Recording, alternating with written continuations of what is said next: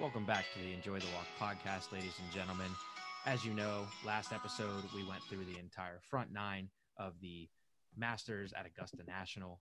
Today, we will be taking you through the back nine, the golf course architecture, the highs and lows of those who have played this course throughout the years, and what's changed over the last decade or so that you can expect to see on your TV screens as you are watching this podcast or hopefully listening to this podcast on iTunes, Spotify.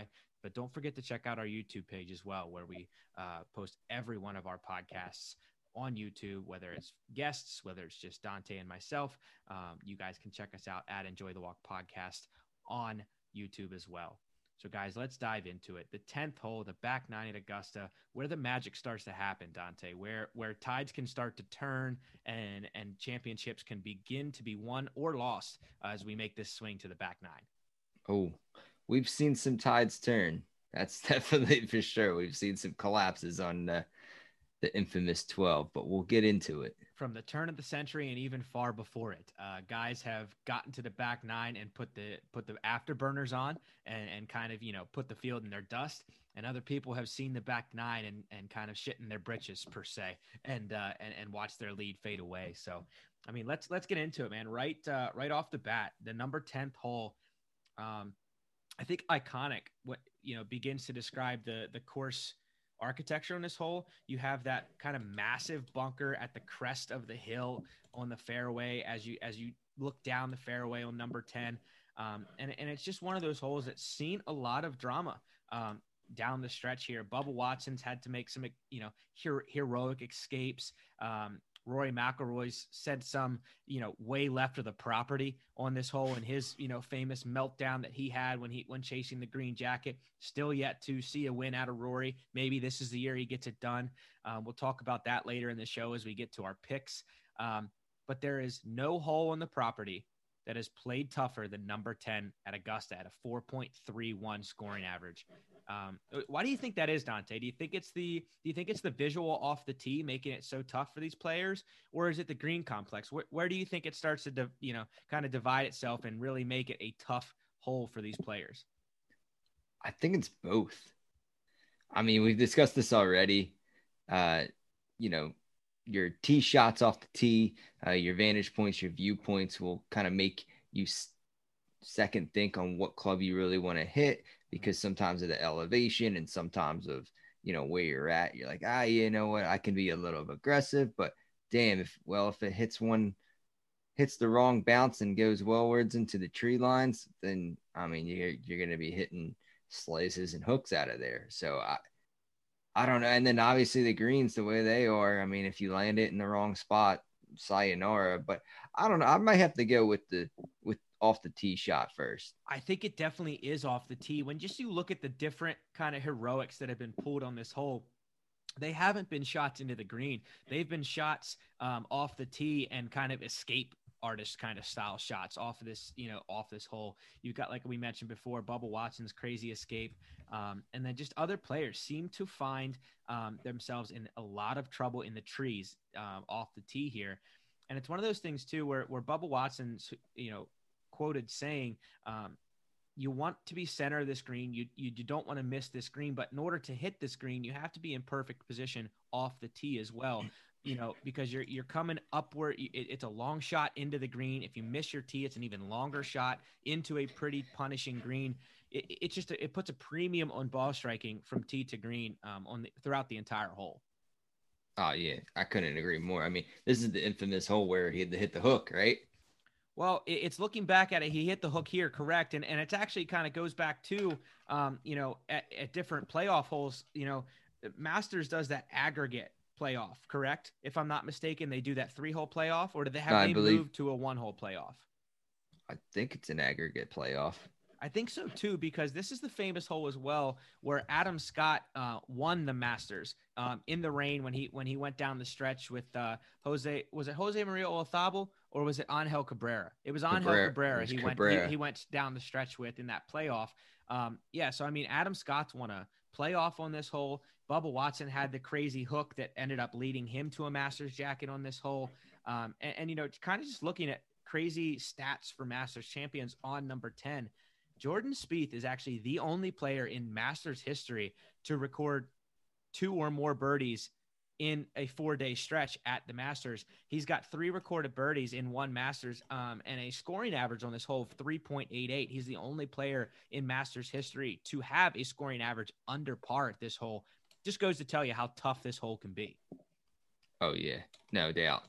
And, I mean, it basically sets you up for the next 3 holes that we all know and love. I mean, it leads you so well into a captivating Amen Corner. And I think, 10 kind of gets, left in the dust when it talks about Amen Corner. But I think the trouble people have at 10 sets up Amen Corner for so much drama, because guys are gunning through 11, 12, and 13 because of the mistakes they made at number 10. Oh, exactly. I mean, that's the beauty of this course. And we've said before, one hole, it's like you don't get a break on this course. It's like you have to set yourself up well, and you strategically have to map out which holes you want to attack based on pin locations and weather that day. And it's like, if you're okay, if 10, you're looking, let's see if we can just get par and get out of here so we can get to the next 3. Well, the next 3 we know are going to be a one hell of a challenge. Mm-hmm. So now if you bogey one that, you're thinking, okay, it's either if you want to have a hole where it's birdieable or par, where the next one, it's going to be a lot tougher, sets you up like, okay, I got some leeway if I do well on the previous hole. Well, if you don't do that, now you're like, oh shit, I really have some ground to make up, because it's interesting too, right? As we look into this kind of weird 2020 Masters where we're splitting the tees, right? You have guys starting on 1 and guys starting on 10 this year, going off in twosomes because of COVID, trying to separate players as much as possible throughout the first 2 days. It begs the question, are guys that go off 10 just immediately at a disadvantage to those guys who start off a number 1 tee? No, I don't think so. Because I think they might be at an advantage, because if it's a tougher hole and like you're coming up, you know what I mean? You're like, all right, if I screw up that one, I have 17 more holes to make up for, rather than, oh, I'm already through 9. I'm coming down the stretch. I'm coming up with some famous holes and all that. I mean, it goes back. If it's that famous dad like saying, right? Like, oh, got the bad shots out of the way. Yeah, I'm good for the rest of the day. Well, it goes back to the conversation we had the other day when you're flipping the 9s. Like, my dad just played this morning, and he goes, oh, they were sanding the greens or whatnot, and he goes, yeah, we started on 10, and I was like, you know what, man, I would love to start on 10 as 1, mm-hmm. As the first hole, and finish 9 on as 18. He goes, me too. I said, because it sets you up for a whole different round, knowing in the back of your mind that your 17th and 18th hole are much more scorable than your 8 and 9. You know what I mean? People understand. It's one of those things. It's going to be saying, it's still, you still have to play the hole, no matter what hole it is. You still have to play the hole, but it's going to set up, I think personally, it's going to set up well better mentally than it is for others. So, all right, let's go back. So we're looking at, if we look at Augusta, right? We're looking at the 9th. Oh, let's not even go too far ahead. It's you're getting into that Bryson DeChambeau territory where it's like, all right, let's get into the science of which hole plays harder statistically and this, that, and the other. But that's another conversation for another podcast. But looking at just kind of the architectural changes made to this hole, it hasn't been much. It's crazy to me, time and time again, we talk about golf course architecture and when is Augusta going to time itself out with the distance. I don't think it's ever going to happen, because they've only done one thing substantially to this hole since 2002, and it's add 10 yards and change an angle. So, I mean, by 5 yards, not change an angle by like 20, 30 yards to the left. They've only moved the tee box 5 yards to the left. So it's one of those crazy conditions, and this is why Augusta National is so beloved, I think, by golf enthusiasts, golf purists, everyone alike, is because this hole, this course, you don't need to change it that much in order to challenge these golfers to an insane level. No, not at all. So they'll find a way. Moving into Amen Corner, We're talking number 11, the infamous beginning of Amen Corner, where Tiger infamously had that shot from the trees where he miraculously had a window, played a little bit of a hook and bled one in there to, I would say, you know, birdie range, and then, you know, kind of move into his charge as he was the only one to hit the green on 12. But number 11 is one of those holes where it's just, it's all downhill. And when spectators are there, I would say probably one of the best spots to sit on the course. 11 green, you can see 11 green, 11 or 12 tee box, 12 green, and 13 tee. So it's one of those spots where you can watch a lot of the action as a spectator there, or as a patron there, I should say. But it's one of those holes too where there's not a lot of room for error. Very tight fairway, very tight green complex. That creek sneaks up on a lot of people there to the left, especially with that false front and kind of that shaved condition where if you miss the green left, it's almost certain in the creek. Oh, no doubt. And if you look at the hole, like as a, you know, from tee to green, basically you're setting yourself up for a cut shot, put it in the middle of the fairway, and the way the green complex is, it almost kind of to the eye, you're going to want to throw a draw in there depending on the pin location just to get it back there, because you're going to want, because you're not going to, so if that pin is in that back left corner, you know, all the way back, like right in front of the water, you're not going to risk going over that water, because that water comes well more into play than you really think it does. So you're going to set yourself, so you got to work the ball.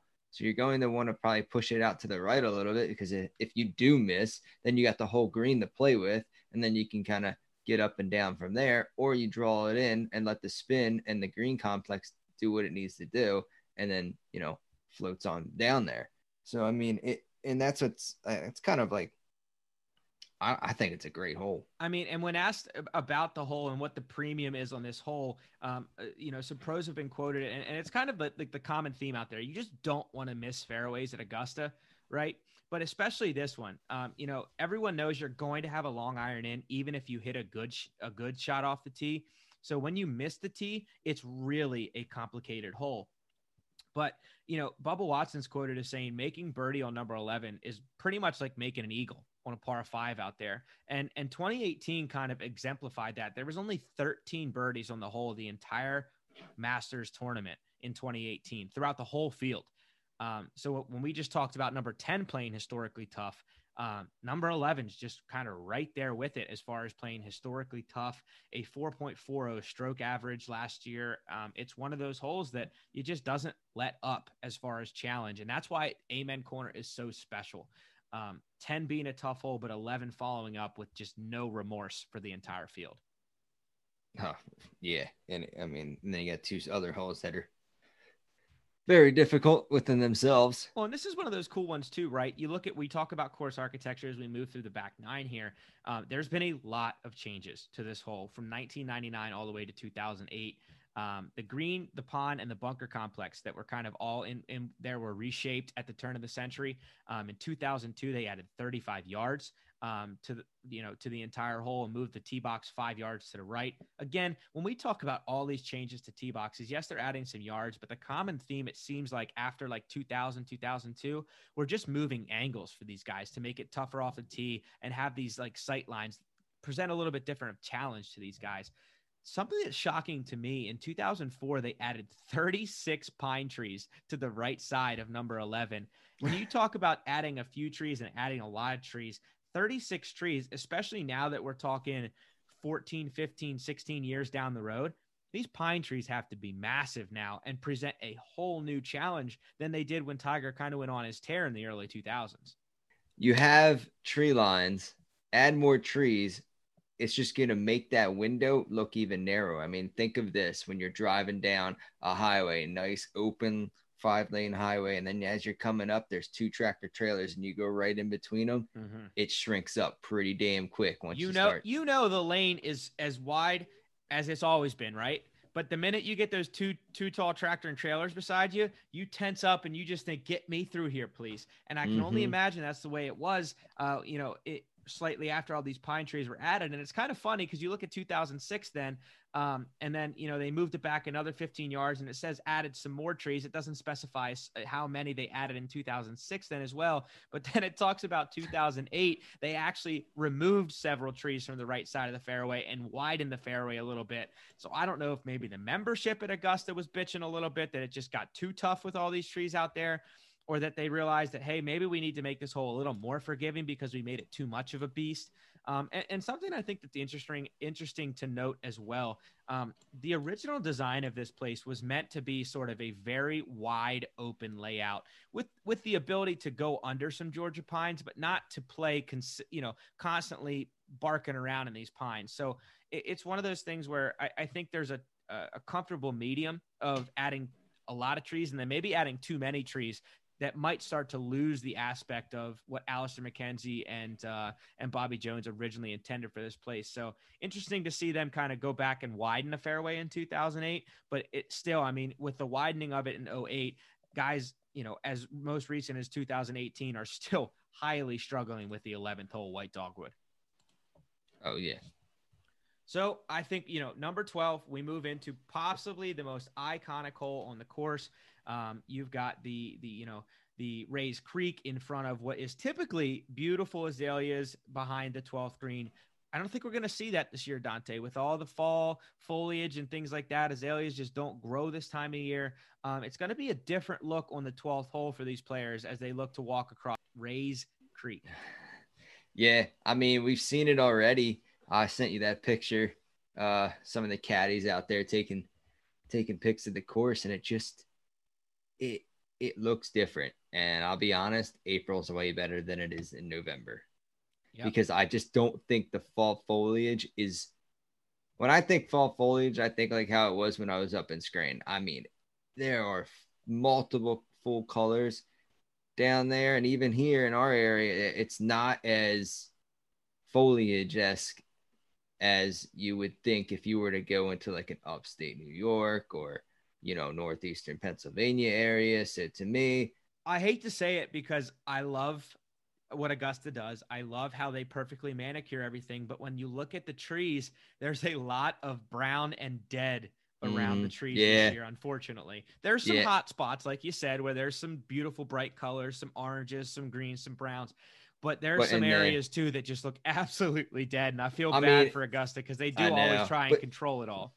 Yeah, I mean, it is what it is, and you can't control Mother Nature. But you know, during like April and everything's like full bloom. I mean, the flowers are out. There's all that color around the greens, and the trees are just full. Like it just seems like they're in this bubble, and like nothing can like get through it. But now you got like branches, and you can see through certain stuff, and it kind of opens it up a little bit. But well, I mean, you talk about being in a bubble, right? You talk about being in a bubble. This 12th hole we're talking about here, I feel like is a complete bubble in its own from the rest of the course. You always hear guys struggle so much with the wind. They never know which way's the wind going on this hole. And I think it showed itself last year when Tiger even, I think, took a little bit of experience, got lucky a little bit because he wasn't the first to hit his tee shot. But watching two guys hit the ball in the water in front of him with Molinari and Koepka, it just showed that there's just always, I think, some kind of weird effect that this wind has, whether it gusts through the pines or comes in over the pines. And when the ball apexes, it gets to a point almost above the trees where these players don't know which way is the wind going up there. And it kind of creates this little, I would say, awkward effect to where you just sometimes got to hit and hope and hope that you've got the right club in your hand and this gust doesn't hit you, because we've seen it plenty of times in the past that guys even club up almost as much as two clubs and still come up short in the water. Yeah, I guess the way like the layout is, and you know, with the trees surrounding it so much, you can feel wind doing what not, and say if it's into your face and you feel it, but it's like very subtle. And the next thing you know, like you said, you get the ball over the trees and that wind's actually a lot stronger than it really is. I mean, hey, your best bet is to come up with a better score on on 11, so you end up going last, because I think, like you said, that's helped save Tiger and gotten his win last year, is because, you know, he watched two guys hit it short. He watched two guys hit it short, but I'm not going to completely chalk it up to that. I'll chalk it up a lot to experience. He didn't pin seek. The other two guys pin seeked, and that gets guys in trouble, especially with that Sunday pin. He went right over the bunker, no thought of attacking the pin, and played it safe, played his two-putt, made his par, and got out of there. Didn't he say he did that all 4 days?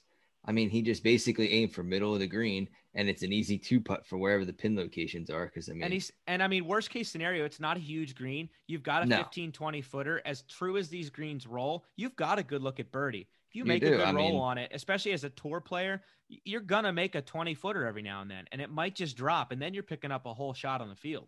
Yeah, it's just that strategy of which holes do you want to really go after in birdie, or which holes do you want to kind of play a little bit more conservative and just, you know, aim for middle of the green. I mean, we've seen disasters hit people at this 12th hole. Obviously, we talked about Brooks Koepka and Molinari last year hitting it in the water. But I mean, I think the most infamous in recent history was obviously Spieth's debacle on this hole. Not only hitting his tee shot in there, but hitting his kind of drop shot in there as well, hitting two drop shots in there and ended up taking a 12. But when you look back on the entirety of this hole, Arnold Palmer's fell victim to this hole. Jack Nicklaus in 1964 fell victim to it. And then, you think Spieth's 12 was horrible, right? Well, Tom Weiskopf in 1980 actually made a 13 on the hole. So, I mean, this hole itself has a history of every year, it seems like, taking a green jacket off of somebody's shoulders as they're slipping one arm into it, going down the back nine at Augusta. Yeah, it's a great hole. I mean, it's infamous, like we all know, and it's very strategic. I mean, strategic. It's 155 yards. I mean, it's pretty short par four than what they play on tour. But damn, do you really have to think on what you want to do when you're attacking this green? 100%. It just begs the question: how gutsy do you want to get on a Masters Sunday afternoon? Because the heroic shot can be made. We've seen guys absolutely stuff it in there. But I feel like more times than not, when you try and pin seek on 12 on a Sunday afternoon, you're going to pay the price. And I mean, we've even seen guys like Rory go long. I mean, it's very easy to miss club this hole. And a hole that hasn't been changed at all since 1996. I think is just absolutely incredible. That it, again, 10, 11, 12, we talk about these holes and it's just like Amen Corner, while infamous for the drama, is because of how much it challenges these players and creates so much headache, just because of golf course design and golf course architecture. Yeah. Couldn't agree more. I love it. We go from one absolute famous hole to another. The number 13 par 5, 510-yard par 5 it's playing this year. Another hole where Rae's Creek comes into play. We've seen time and time again, as distance plays more of a role in this game, guys going for this green in two. If it's windy and cold this year, it might become an issue. You might see more guys dump it into the Rae's Creek than normal in the spring. I think when it's dry and hot out, guys can hit this green in two pretty routinely, but as the weather changes, it gets a little cooler, and wind and rain might become an effect this year. We might see more balls find Rae's Creek, on this 13th hole. But it's just, again, one of those holes where it's a huge sweeping dog leg that forces guys to hit a great tee shot. Again, a premium on hitting good tee shots here at Augusta. Premium and forcing you to pretty much work the ball. Mm-hmm. And I think that's what's so great about this golf course, and I'll keep saying it, is it takes it back to what, I mean, you want to talk about the golf day and age that we're in. It's more of like bomb and gouge, just go over everything and just like basically you're just hitting shots to the green. But this course sets up where it kind of goes back to what these, like you guess you can say greats are complaining about the distance issue, mm-hmm. but and how back then it was all about painting the picture and the majestic shots that they take and how they were able to work the ball just to get it around all the obstacles rather than just going over them.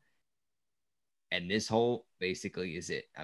So a lot of guys, right, you talk about the working the ball. A lot of guys, as they start to hit it longer and higher, just take it right over the left-hand corner of the trees. That's kind of the flight line lately. And Patrick Reed kind of hits it perfectly. He's like, you just can't hit it left in the water. And then you can't hit it right in the trees either. I think the only one to ever have success when hitting it right in the trees was Phil Mickelson out of the pine straw when he went on to win his Masters, make eagle at 13 and go on and win the Masters. You don't see too many guys having a whole lot of success down the right-hand side in the pine straw, and left is dead because you're in the creek. That and everything slopes severely back to the creek. Mm-hmm. So tee shot is crucial, and then it sets you up. I mean, I know they complain about it wanting it to be a three-shot hole, but I think it's an electric hole. I mean, you look at for these guys, because you want guys people to score. It, right? Zach Johnson, when he won his Masters, played the hole as a three-shot hole every day and birdied it 3 out of 4 days. And then you look at the best scoring averages in this hole. They're all Masters champions who have the top three scoring average: Phil Mickelson, Bubba Watson, Jordan Spieth. So you look at this hole and you say, who's going to play this hole the best this week? Because if they play the hole the best in the field this week, there's a good chance you're going to be having a shot at winning the entire tournament playing this hole well. Because the history says it all. I mean, you at least birdied that hole all 4 days. That's four shots right there, 4 under. And there's plenty of other holes that are birdieable. So, I mean, we've seen the scores from the past couple of years. I mean, it can be anywhere from, 8 to 9 under to would Spieth get like 22 under that 1 year. Mm-hmm. Absolutely ballistic. Yeah. So, I mean, accuracy is key to this golf course. Yeah. And it's one of those holes too, where they haven't done much since 2002. They've moved it back 25 yards. And they actually kind of made the tee box itself longer by about 7 yards to kind of, allow the guys to move the tees up or move the tees back, depending on how they want to, play with the course setup. But again, it's one of those just classic golf course architecturally, I think, well-designed holes that just challenge these guys. It makes you hit that risk-reward button. Do I want to take the risk and see if it pays off, or do I want to kind of lay back and play smart golf? And if I make a 10 footer for birdie, if I stuff a wedge in there, great. If I make par, oh well. It's one of those holes where you can make a big number easily. We've seen plenty of guys do it. So I think it's one of those holes where it's all about decision making, as is the rest of the course, obviously. But this hole, especially with the risk reward, and then coming off already 10, 11, 12. I think 10, 11, 12 and how you play those holes dictates the way a lot of guys approach this par 5. Oh, no doubt. No doubt at all. Because now that's a hole where most people can easily get on in two, and eagle is well in reach. So you're like, all right, well, if I can get through 10, 11, and 12 pretty good, that'll set me up for, all right, what's the strategy on 13? We're going for it. Well, and then you talk about obviously the bunkers on 11, the waters on 12 and 13, and then you step into 14, right? 14 has no bunkers. 14 has no water. Pretty straightforward. Par 4, 440 yards. Almost, what most people would kind of consider after going through the last three holes, a breath of fresh air. But then again, a really, really tight fairway to hit here. Premium on driving accuracy here, and then premium on the approach shot. Patrick Reed kind of talks about it. There's this huge false front that if you miss the green and aren't really superb with your iron play here, you're sucking a ball back off the green a good 30, 40 yards and have this awkward style pitch shot to kind of hit back at this green. So it's one of those holes where it's like deceivingly tough, right? It doesn't look that tough from the tee box, but then when you get to your approach shot, this green can really wreak some havoc on guys and really has caused over the years a lot of three putts because of, inefficient iron play into this green. I wonder if it's like that mental setup where there's no trouble, quote unquote. It's like, okay, we got a breather. Big... yeah. And like, all right, well, it's whatever. And you take it lightly. And then Augusta's like, nah, you're going to struggle. Remember when I told you could have a breath of fresh air? I was just kidding about that. Yeah. You think you have a fresh breath there, but you really don't. Yeah. And it's one of those holes too, where in 2002, there's a lot of, significance as you look into the golf course architecture over the years, when they went and Tiger proofed the course, right? In 2002, after he won his slew of major championships, they moved the tees here back 35 yards. But other than that, they haven't changed anything. So it's a very straightforward hole, not too much magic in it. And again, I think it sets you up. It sets the fans up. It sets the players up for something that you think you have a breath of fresh air, but you really got to stay tuned in, because if you make a mistake here, you're going into a very challenging, tough par 5, 15th, where, again, risk reward. I always think of this hole as something when I went and played Tiger Woods PGA Tour, it was always, significant to me, because this is where Tiger had his kind of infamous shot from the top of the hill into the pin about 10 feet. And the crowd went nuts. It's a hole where we've seen a lot of eagles made over the years. It's a hole where we saw last year Francesco Molinari absolutely butcher it, make double bogey, and completely play himself out of the tournament. Sergio Garcia last year made a 13. Ben Crenshaw has made an 11 here. There's been some historically high scoring on a hole that in all actuality should be fairly simple if you hit a good drive. Yeah. And well, that's crucial. Again, like we said, being accurate off the tee and putting yourself in the right position is going to set yourself up for success at Augusta. I mean, you can just look at it here where most of the guys, you got trees on the left that kind of come into play if you hit it left, or you got trees on the right if you push it a little bit. You got to be pretty accurate. And then you still have to go over water and into a pretty tiny green. Compared to the size of those big Augusta greens, this one's pretty damn small. And what I love about this green too, you hit the nail on the head. It's small, right? And if you decide to lay up and have a wedge into the green, you really got to be careful here. This is the famous one where Tiger was in perfect contention to put himself in the lead, hit a great wedge in here, hits the stick, and actually runs back into the water. This green slopes severely back to front. Even if you hit a kind of a really crispy, nippy wedge, you might spin one back into the water here. So it's one of those where if you do lay up and you have this wedge shot, and you got to be careful to not spin this wedge back into the water.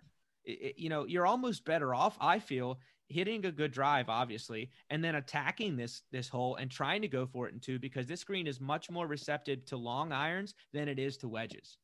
Yeah. No, you hit the nail on the head there. I'm looking at it right now on their website, and you can just see how much it's sloping back. It's almost better if you're looking to miss, you're going to want to miss long. Oh, absolutely. And it's one of those holes too, where historically, like we've just kind of touched on, plays fairly easy, field average being around like that 4.5. So right around birdie range. But like we touched on, guys in the past, especially on Saturdays and Sundays, have made some really, really big numbers here.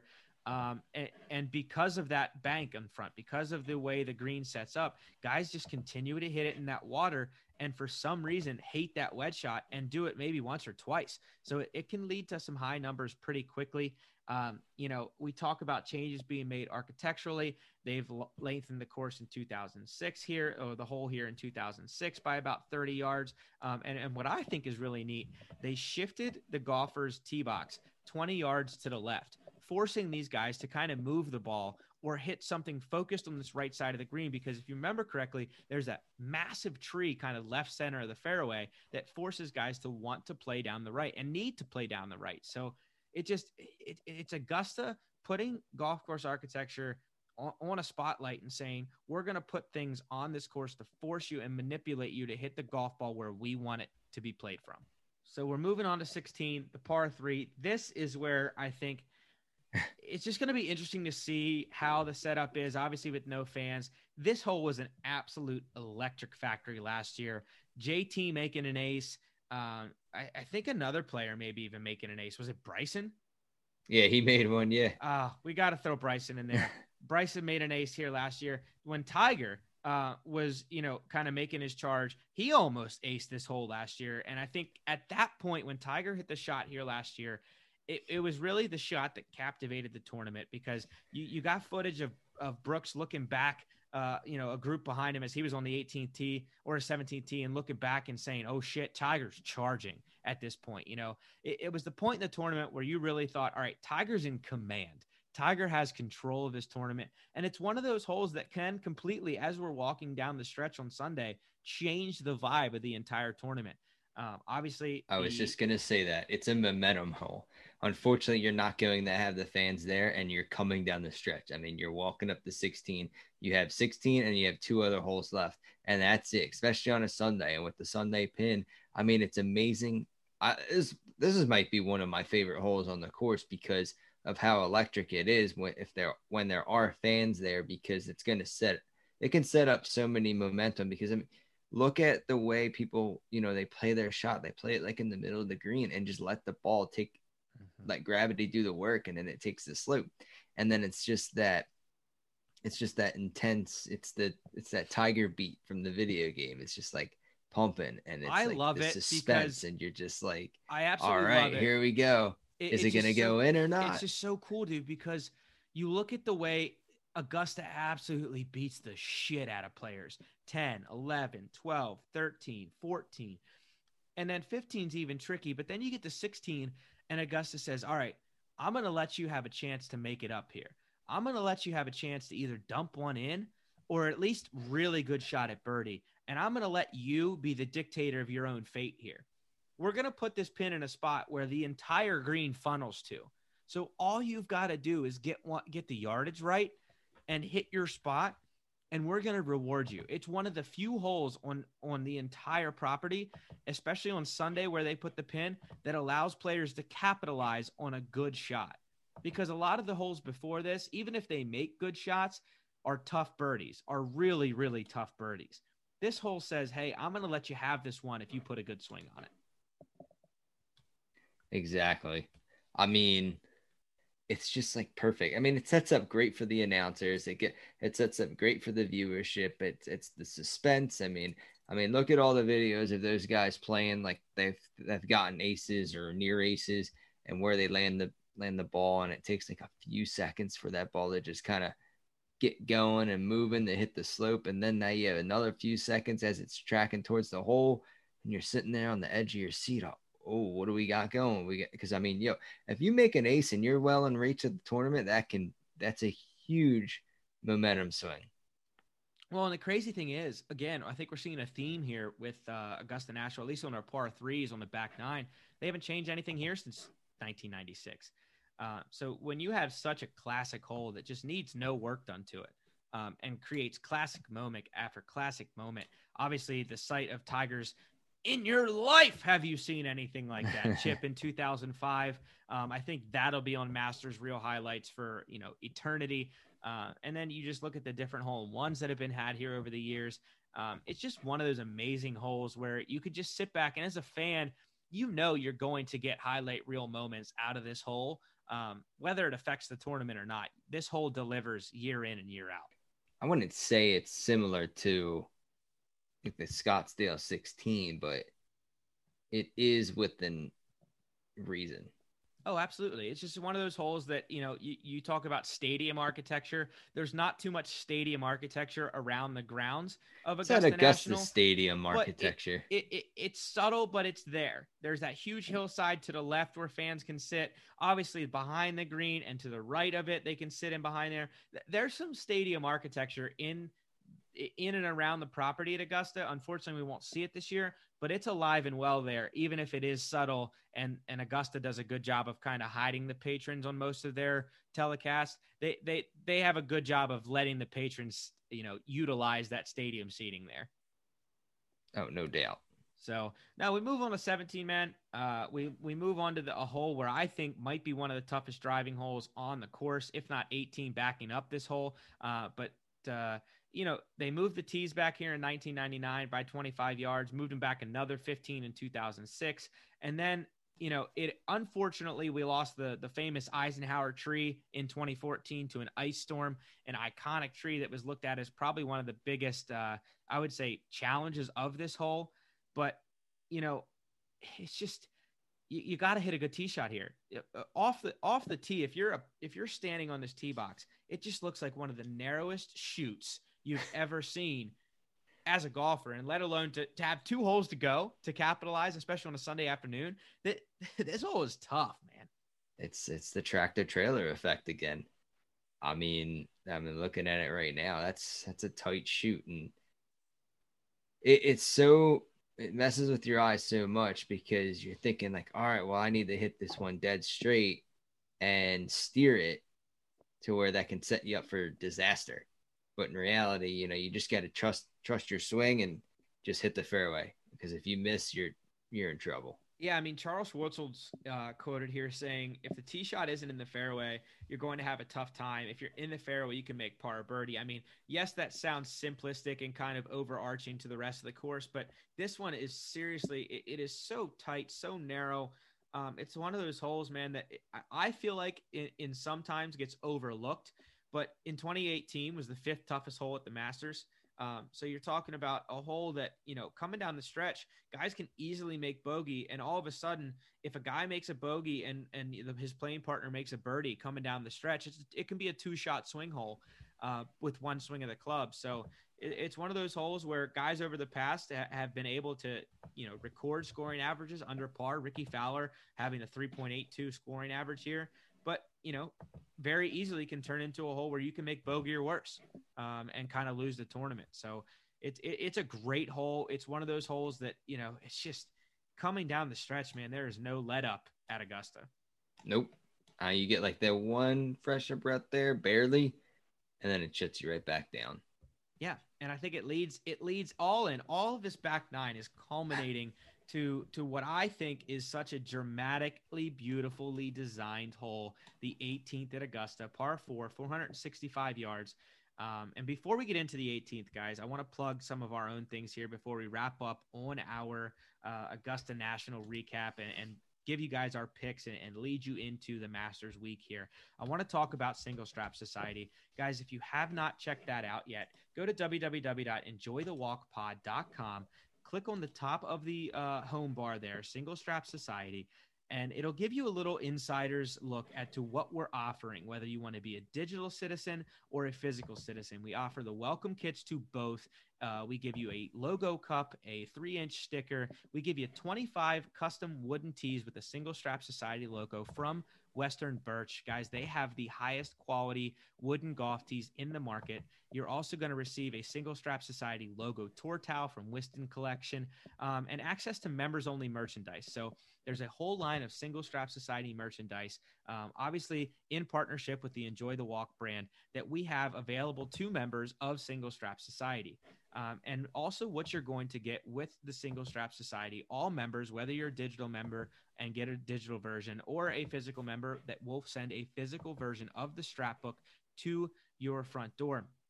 The strap book is a curated book by the crew of Enjoy the Walk behind the Enjoy the Walk podcast, and stems kind of from the idea of scrapbooking, right? We're all one big family here at Enjoy the Walk podcast, and that's the feel we want to give you as a Single Strap Society member. It's going to be a scrapbooking style book that is meant to preserve and present kind of the arrangement of everyone that's in this family that likes to carry their bags one strap at a time. So guys, go check that out. If you want to be a member or have more questions, DM us at Enjoy the Walk Pod on Instagram. Go to www.enjoythewalkpod.com and check that out. So Dante, 18, Augusta. So much history has been made on this hole. So much history has been had on this hole. There's been so many, I think, iconic walks up this hole, you know, an elevated green, a tee that really forces these guys one last time to kind of move the ball left to right. You've got to hit, if you're a right-handed player, you've got to hit a little bit of a cut here. If you're a left-handed player, you've got to hit a little bit of a draw here, and navigate this kind of little dog leg as you walk yourself back up to Butler Cabin, as you walk yourself back up to kind of where it all started, you know, 18th green here at Augusta. Yeah. I mean, then you got like the trees left, trees right, and then you got that bunker up to the left. That's just, I mean, that's pretty much all you see because it's pretty much all uphill. And like, you know, most golfers are like, all right, well, we got to navigate around that. So, I mean, do you know what the carry it is to that off the top of your head? Well, I don't know, but I know there's a bunch of trees that kind of, you know, are still in your way off that tree, off that tee box and prevent you from even getting to that spot. Jordan Spieth famously kind of caught one of those trees, and his tee shot only really traveled 177 yards. I mean, it was on that day that Spieth still shot 64, so it really didn't matter too much. But it's one of those things, man, where if guys try and cheat sight lines here, if guys try and cheat some of these lines, you know, that Augusta forces you into, you can pay the consequences on this hole. Yeah. And then your second shot isn't easy either. No, all uphill and then everything floating back. Coming up to a green that forces you to be precise, where it's kind of this two-tier green. That Sunday pin's typically front left. If you miss something deep at this hole, it's a very, very challenging two-putt. And if you're trying to close out a Masters, you can't go long here. Nope. Not at all. It's one of those just beautifully designed holes, man. And when you talk about green complexes that present all kinds of challenge, tee to green, it just presents a beautiful way to finish, and is typically a very receptive hole as patrons can really, you know, kind of create a horseshoe around this green. We've seen, you know, huge ovations for guys that have had multiple strokes leads. We've seen huge ovations for guys that have even blown leads coming down the stretch. The patrons love to show their love for guys who have made it all the way around this course four times. It's just one of those great holes that we love seeing guys wrap up on. The field as a whole has typically seen a round par average, 3.94, pretty much being the average here. So it's one of those holes where you should make par. We expect to see par. But, it's one of the Sunday pin being probably one of the easiest pins the guys see all 4 days. And typically you can hit an 8 or 9 iron into it if you hit a good tee box, but it's all about hitting a good tee shot here again and setting yourself up to attack one last pin here at Augusta. Oh, yeah. So that's it, man. That's all the back nine. We've wrapped up the entire kind of overarching synopsis, our analogy of every hole, what's changed, what's been the same. It leads us into who's the picks, man. It leads us into, as people are listening to our podcast, guys are going to be teeing off at Augusta. Guys are going to be, attacking this front nine, this back nine, as people listen to this podcast. So it begs the question, who's going to thrive, who's going to struggle, who are we going to see make the cut that we shouldn't expect, who are we going to see miss the cut that we might think is going to win it? What's the picks for this weekend, man? Who do you see at the end of November, what would be November, hopefully November 15th, if we don't see a Monday finish because of weather, at the end of November 15th, who are we going to see Tiger Woods putting that green jacket on, or is he going to slip it on himself this year? I would love to have him go back to back, because they had that crazy. Did you see that crazy stat when Jack won his 6th? All right, so Brandel Chamblee needs to chill out. I don't know if you guys have seen that on Twitter. Brandel Chamblee, Dante, if you want to tell the listeners what that is all about. Yeah, so basically Jack won his 6th jacket, and it's when he won that, it's been 23 years since he won his first jacket. Yep. And is there one more statistic? He was 33rd in the world. Yeah, that's 33rd in the world when Jack Nicklaus won his 6th Masters jacket. And coincidentally enough, it would be 23 years to the day that Tiger, well, not to the day, obviously, because we're in November, but it would be 23 years this year that Tiger Woods picked up his first Masters win. And would you look at that? He's 33rd in the world right now. So if Tiger Woods were to do some GOAT things right now, it'd be perfect timing for the stars to align and for him to pick up his 6th Masters jacket. Yeah, that would be pretty insane. I mean, it is 2020, so don't count that out of the question. But for some reason, I just don't feel as if he's been playing enough for him to contend, even though he says he's going to contend. And I honestly don't think you're going to see one of these favorites win. I think it's going to be someone out of the blue, someone who really hasn't been playing much, hasn't been really in the spotlight at all, or it's going to be I wouldn't say no name, but again, out of the spotlight. And I'm still going with Bubba Watson. I like it. I like your pick. You stayed true to that for the last month or so. I'm going to tell you a group to focus in on, or a time slot here to focus in on, in which I think the Masters winner is going to come out of. 11:38 a.m. on T-Box 1 tomorrow. Adam Scott, or I guess today when this podcast releases, it'll be Thursday. We're recording on Wednesday here. Adam Scott, Colin Morikawa, and Tyrrell Hatton go off at 11:38 Eastern Standard Time. The winner's going to come out of that group. I think it's going to be Tyrrell Hatton. I have a great feeling about the golf he's been playing over in Europe, the golf he came over here and played in the U.S. over the last few weeks. I think it's his. I honestly think, especially if it gets colder, I just think there's something about the way he plays in cold weather, windy weather, that he's going to succeed here. And if he doesn't succeed, Colin Morikawa is going to punch through a Masters victory here. And I think, if anything, why I chose that group is because Adam Scott has sneakily played some great golf here over the last couple of weeks. And I think might just like backdoor a top five finish somehow, some way. He's won here before. And that's the only reason I put experience on a premium through Augusta. Yeah. He's just flying under the radar and just climbing up the ranks here. Yeah.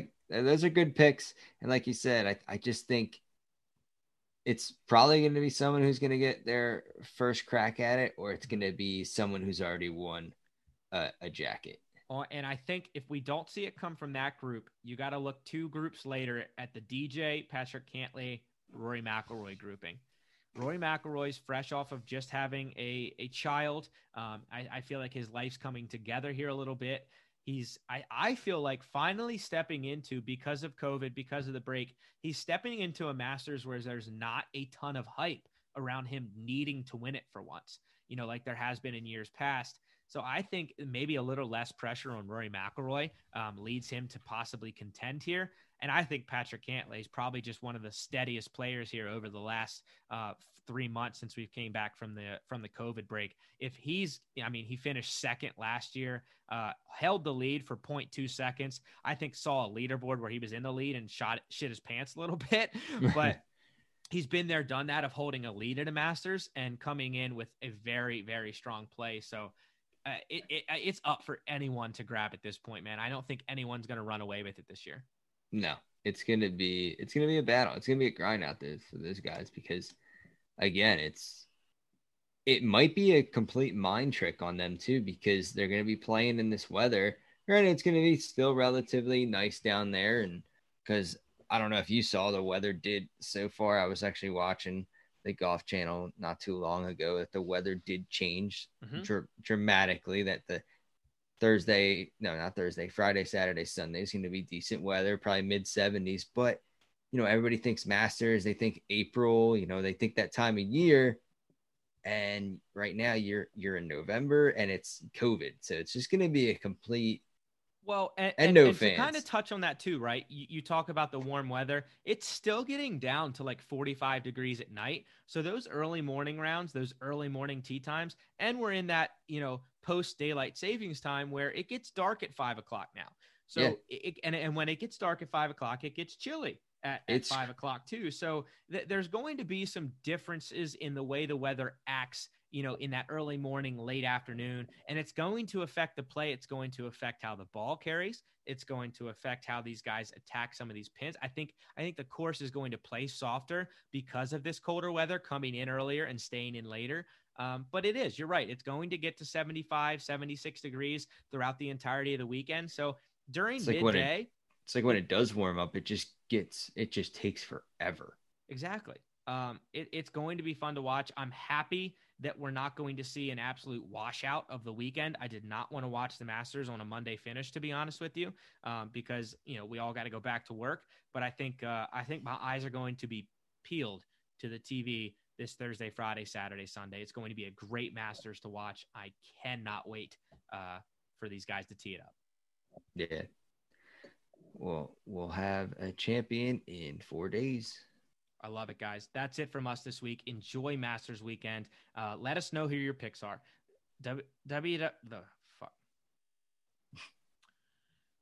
Enjoy the Walk Pod on Instagram and Twitter. Hit us up there. Converse with us over the weekend, guys. We'll be tweeting up a storm. We'll be checking in with you on Instagram to keep you guys updated with the coverage. And That's it, guys. That's it from us this week. Enjoy the Masters.